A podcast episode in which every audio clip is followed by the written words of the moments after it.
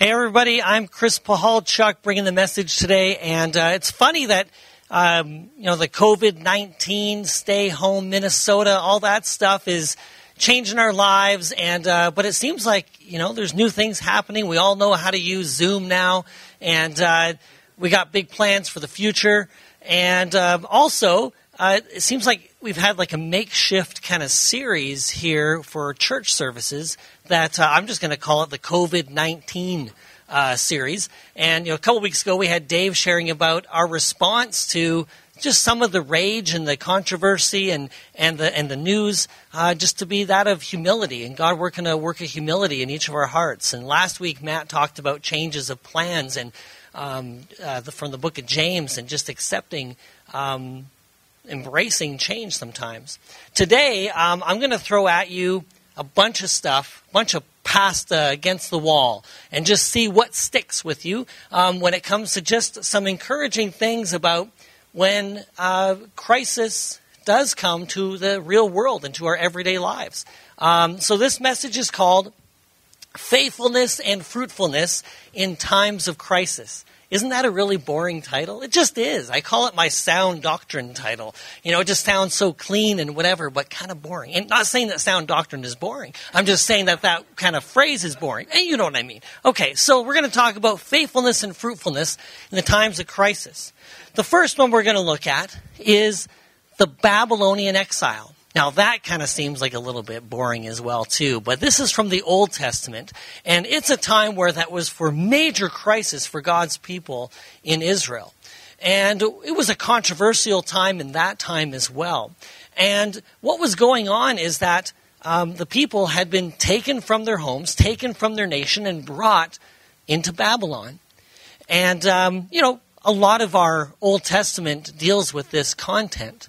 And Actually, this is the context of perhaps one of your favorite Bible verses and perhaps your life verse. And I don't want to ruin your life verse today because it's a really good verse, um, but I want to look at the context of that for us. All right?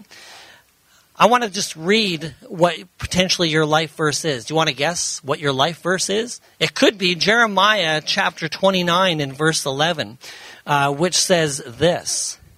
For I know the plans I have for you, declares the Lord plans to prosper, to prosper you and not to harm you, plans to give you hope and a future. That's a great verse. What's interesting is that in the context of the crisis, that God was promising a future and a hope to his people, um, that the hope was actually 70 years away. Now, I'm not a doomsday prophet. I'm not saying that COVID 19, we're staying in our homes for the next 70 years, you know? It's just that sometimes we don't know how things are going to go, and sometimes our worlds are changed, and sometimes things are changed forever.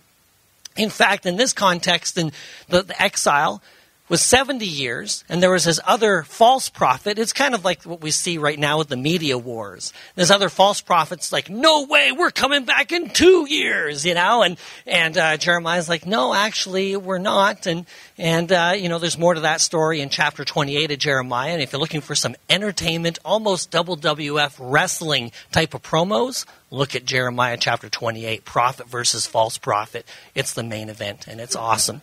Anyway, so what's going on here is that there's um, the prophet Jeremiah is saying, here's what God's word is. Don't get all amped up and rage in this situation. He says this in Jeremiah chapter 29. He says this to the people that are in Babylon. He sends this letter and says to them, Build houses and settle down. Plant gardens and eat what they produce. Marry and have sons and daughters. Find wives for your sons and give your daughters in marriage so they too may have sons and daughters.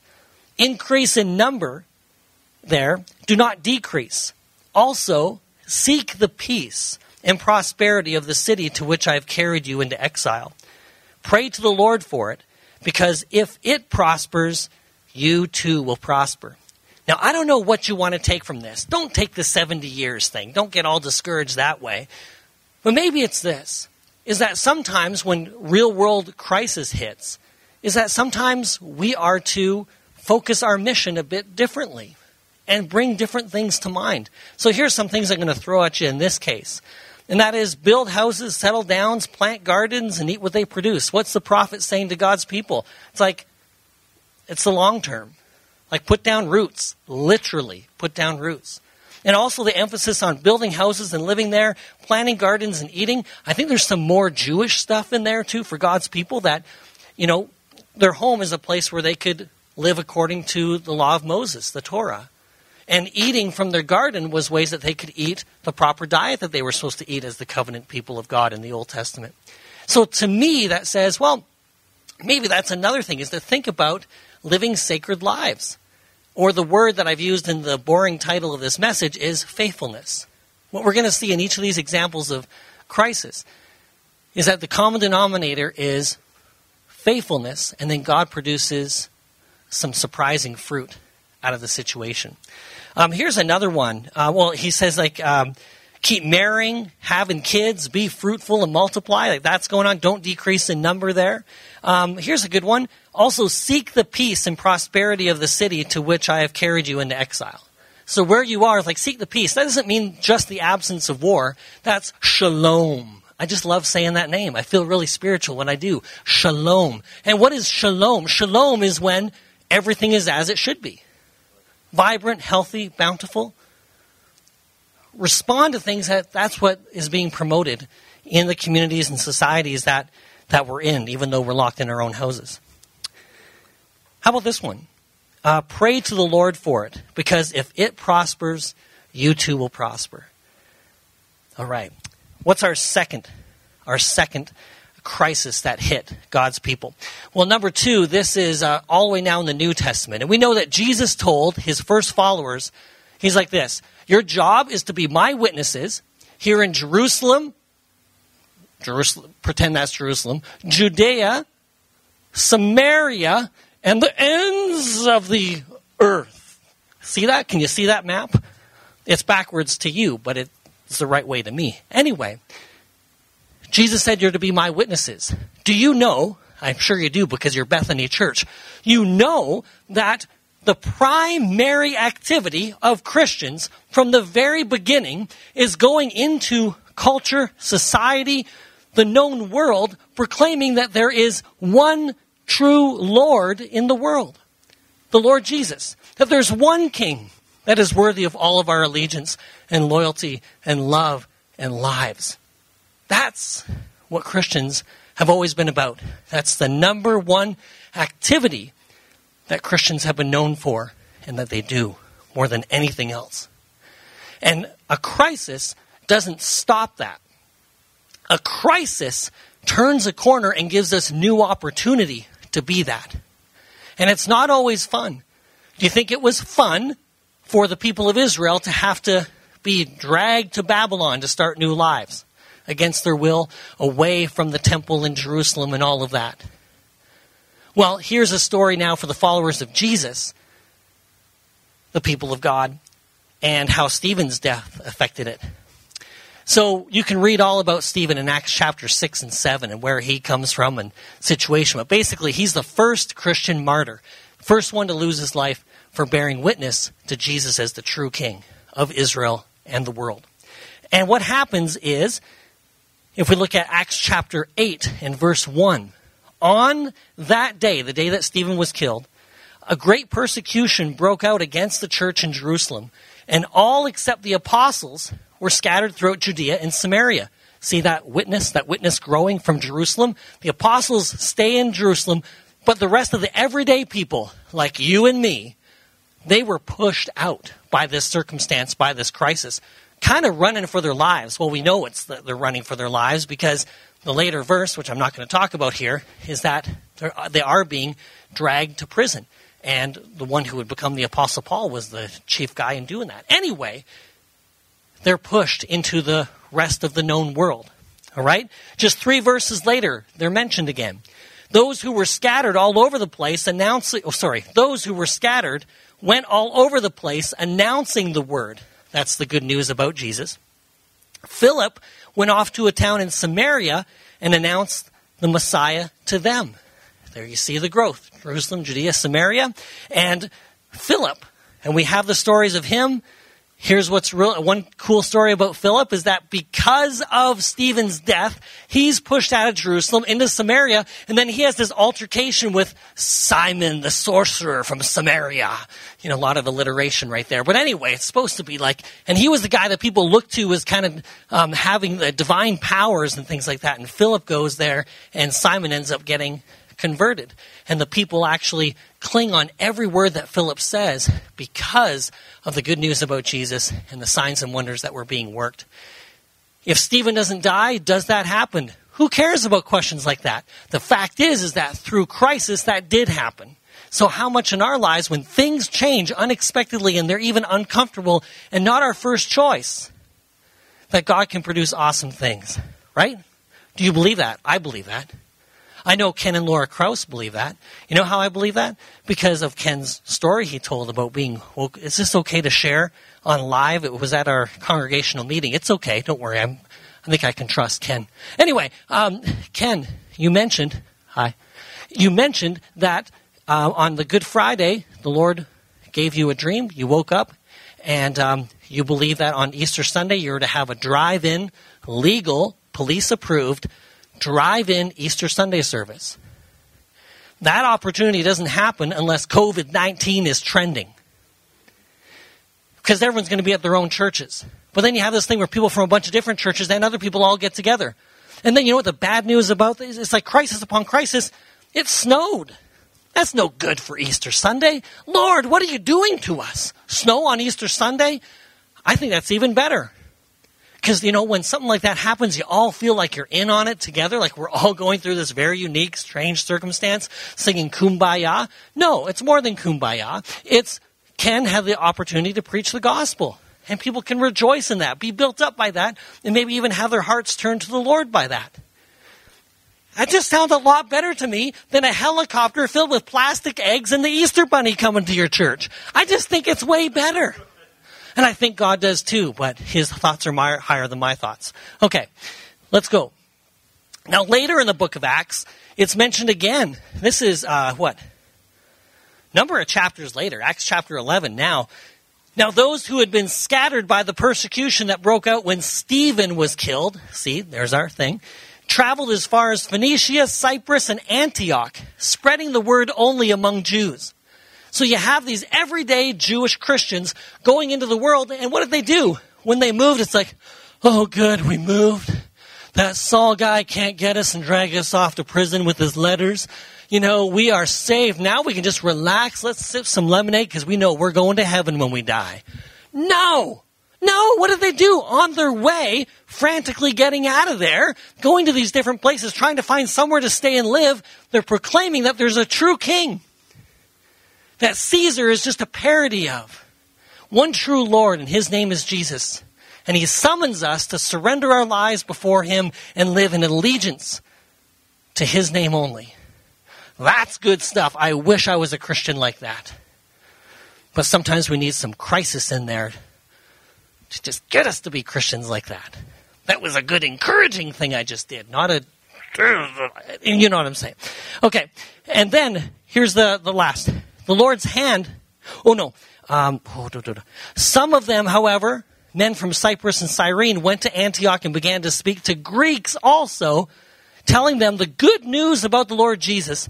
The hand, the Lord's hand was with them, and a great number of people believed and turned to the Lord. Isn't that cool? The Lord's hand is with them in the midst of crisis, causing people's lives to be changed forever, causing the kingdom of God to be witnessed to and to be received. This is changing the world. This is the real stuff. This is when world history changes. And it's because of a crisis.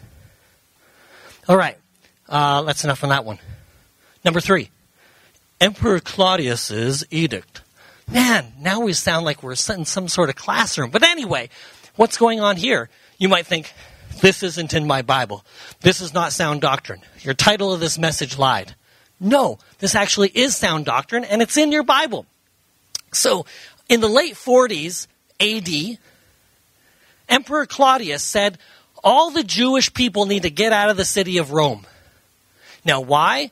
The thought is, is that actually Jewish Christian witness in Rome, the anti-Jew, the anti-Christian Jewish backlash from that caused a lot of confusion and chaos in the city where Claudius is like, I just want all the Jewish people out of here.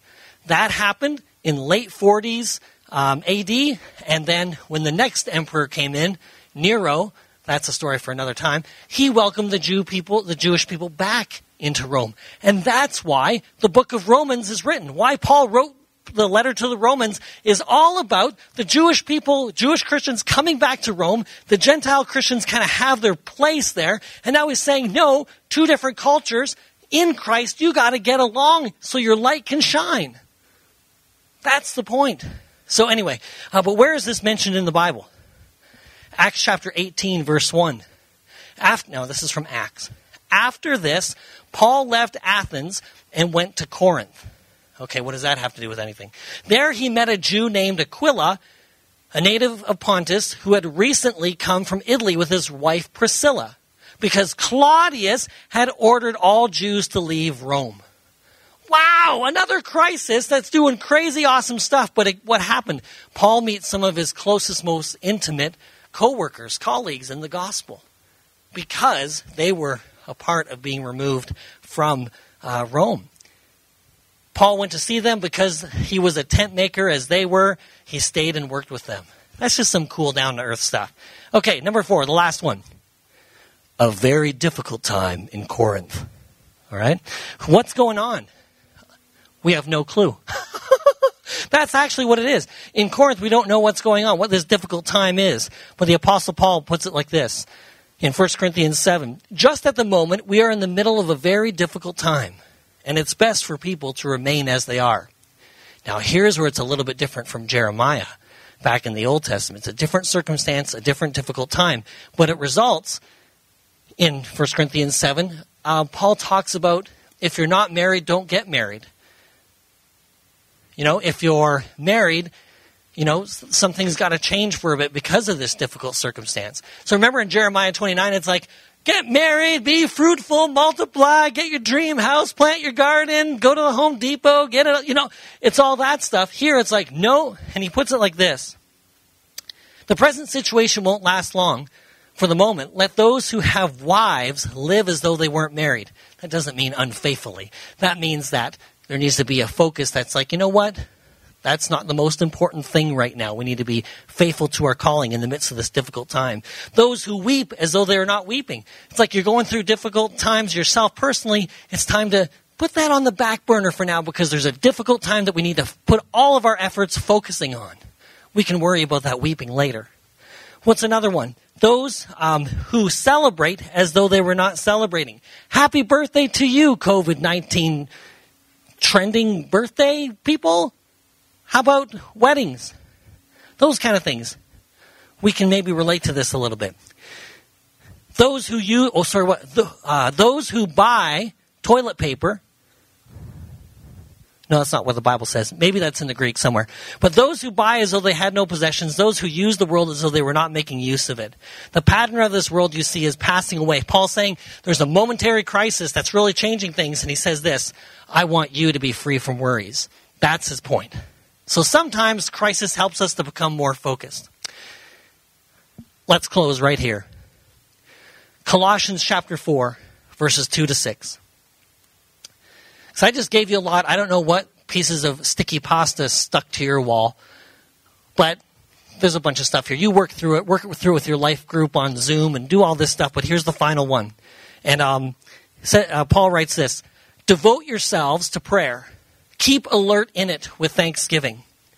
While you're about it, pray for us too. That God will open in front of us a door for the word, that we may speak the mystery of the King. Crisis is a door, all through the scriptures. And it's our job, like, humble ourselves, embrace the change of plans, and then deliberately be faithful in the way that the time calls for and God will bear the fruit. So that we may speak the mystery of the King, which is why I'm here in chains. I, this is my favorite part. Pray that I may speak clearly about it. Sometimes we were not the witnesses that we want to be because we feel like we can't speak clearly about. It. Like I don't even know what I'm talking about. Am I good? You know what? Here's the thing: the preacher, the speaker, the podcaster, the author, the evangelist, the missionary, the people that you look to and admire and say, I wish I could communicate uh, God's word like that, then everybody would get saved. You're never going to be that person. You're going to glean from them, but you got to learn your groove. And COVID 19 can be an awesome, awesome time when just deep diving into okay, what does it mean for me to share the gospel? All right. Behave wisely towards outsiders. Buy up every opportunity. There, there are no outsiders right now because we're all inside. Anyway, um, but preach the gospel in and out of season, in and outside. See what I just did there? Okay. Buy up every opportunity. When you speak, make sure it's always full of grace. There's a good start. Well flavored with salt. Ooh, yummy. That way you'll know how to give each person an appropriate answer. So here's my challenge. Here's my challenge. Embrace the crisis. Be faithful to God. Focus in on this time for whatever it's going to be different for each one of us. And then trust God that as we turn corners and we're pushed this way and that way and whatever it is, that God is going to birth new fruit from your life, my life, Bethany Church, and beyond. And isn't that exciting? And all we have to do is embrace it and be faithful and deliberate about it. God bless you. Let me pray as I worship as I worship the music team. No, as the music team comes up to prepare for our last few songs. Let's pray. God, thank you for crisis. Lord, I can't even believe I'm praying that because I don't like that. I don't like things that are difficult and all that. But Lord, help us as your people to realize that we are in the here and now, that it's not shalom, it's not everything as it should be. But help us to be peacemakers. Help us to be the people that are the salt of the earth.